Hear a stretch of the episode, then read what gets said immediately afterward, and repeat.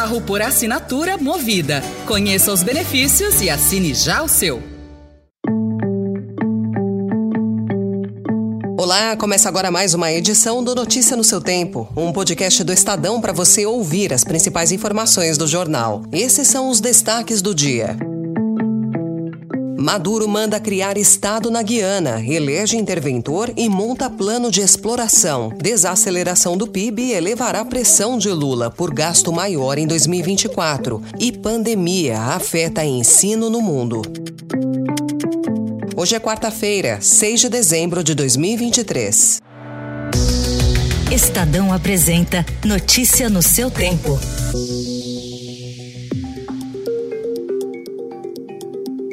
Nosotros lo que vamos es para adelante. Este referéndum es vinculante y acato el mandato del pueblo. El mandato popular es sagrado. La voz del pueblo es la voz de Dios. Y ayer se manifestó 3 de diciembre. Em decisões anunciadas na noite de ontem, o ditador da Venezuela, Nicolás Maduro, ordenou à estatal PDVSA que distribua licenças para exploração de petróleo na região de Essequibo, disputada com a Guiana. Ele também mandou a Assembleia Nacional aprovar uma lei que cria o estado de Guiana-Essequiba, com um alto comissariado para sua defesa. A votação está prevista para hoje. Será montado um posto militar avançado em território venezuelano, perto da fronteira fronteira para supervisionar o novo estado, embora não tenha sido anunciada nenhuma incursão.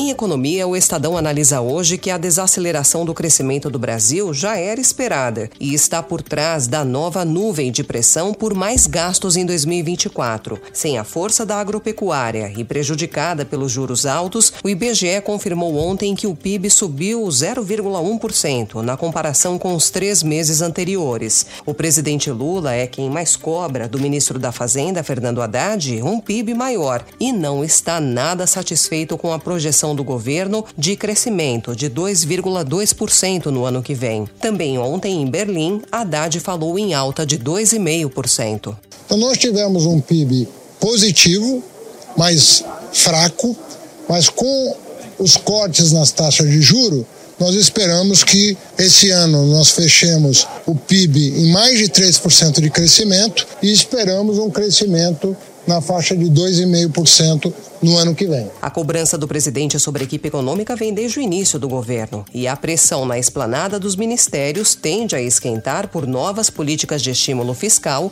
sobretudo de crédito.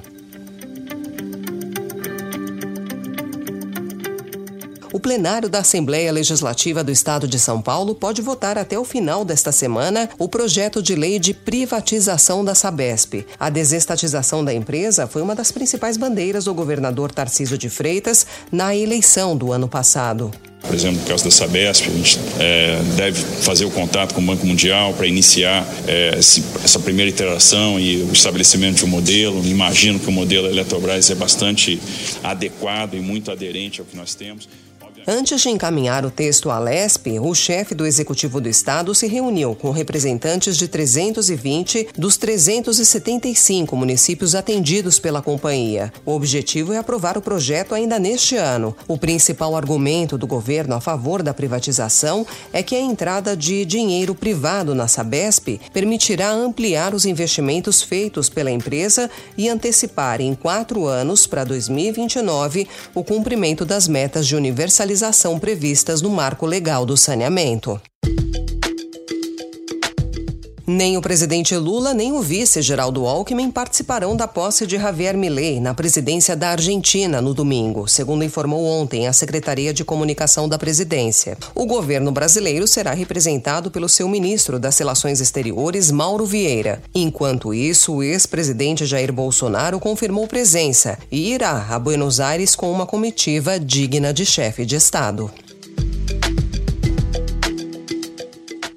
A Polícia Federal deflagrou na manhã de ontem uma mega operação contra um esquema complexo e multimilionário que teria as facções criminosas do Brasil, o primeiro comando da capital e o Comando Vermelho, como destino final de uma rota de tráfico internacional que, em três anos, trouxe legalmente ao país cerca de 43 mil armas e movimentou em torno de 1 bilhão e 100 milhões de reais. Ontem, os agentes prenderam 19 alvos da ação. No centro das investigações está uma empresa sediada em Assunção, no Paraguai, que importou pistolas, fuzis e munições de fabricantes da Croácia, Turquia, República Tcheca e Eslovênia.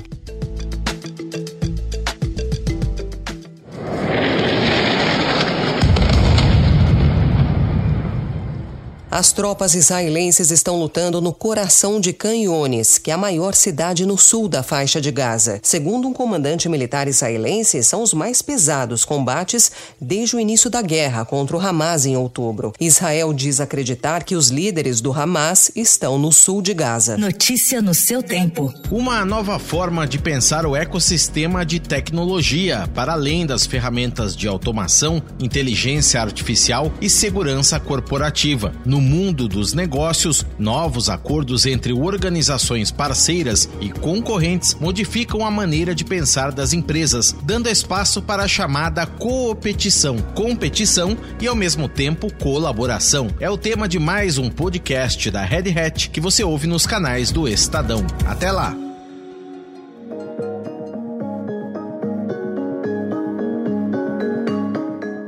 Também hoje a notícia de que o PISA, que é a avaliação de educação mais importante do mundo, mostrou que o desempenho dos alunos de 15 anos de idade em matemática e leitura nos países ricos teve a maior queda da história na pandemia. O Brasil subiu no ranking, mas com notas ainda baixas e desempenho desigual de estudantes dependendo da região. A OCDE, que é a responsável pela prova, considerou a queda mundial como sem precedentes e dramática.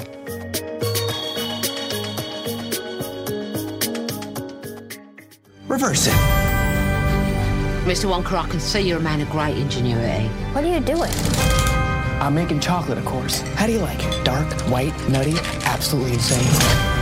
Many people have come here to sell chocolate.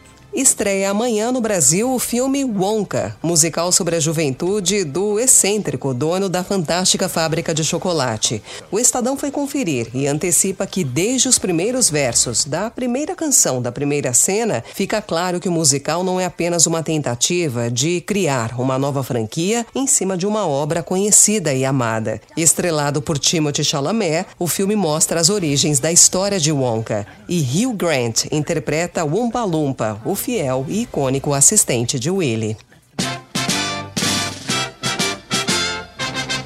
Quando surge ao viver de imponente Apenas uma catástrofe tira o 12º título nacional do Palmeiras hoje no Mineirão. O Alviverde tem a favor um amplo saldo de gols e até uma derrota é admitida para ficar com a taça do Campeonato Brasileiro. Para não depender da calculadora para ficar fazendo contas, o Palmeiras se concentra em conseguir ao menos um empate. Essa foi mais uma edição do Notícia no seu tempo, com apresentação e roteiro de Alessandra Romano, produção e finalização de Felipe Caldo. O editor de núcleo de áudio é Manuel Bonfim. Você encontra essas notícias e outras informações no site estadão.com.br. Obrigada pela sua escuta até aqui e até amanhã. Você ouviu Notícia no seu tempo. Carro por assinatura movida. Conheça os benefícios e assine já o seu.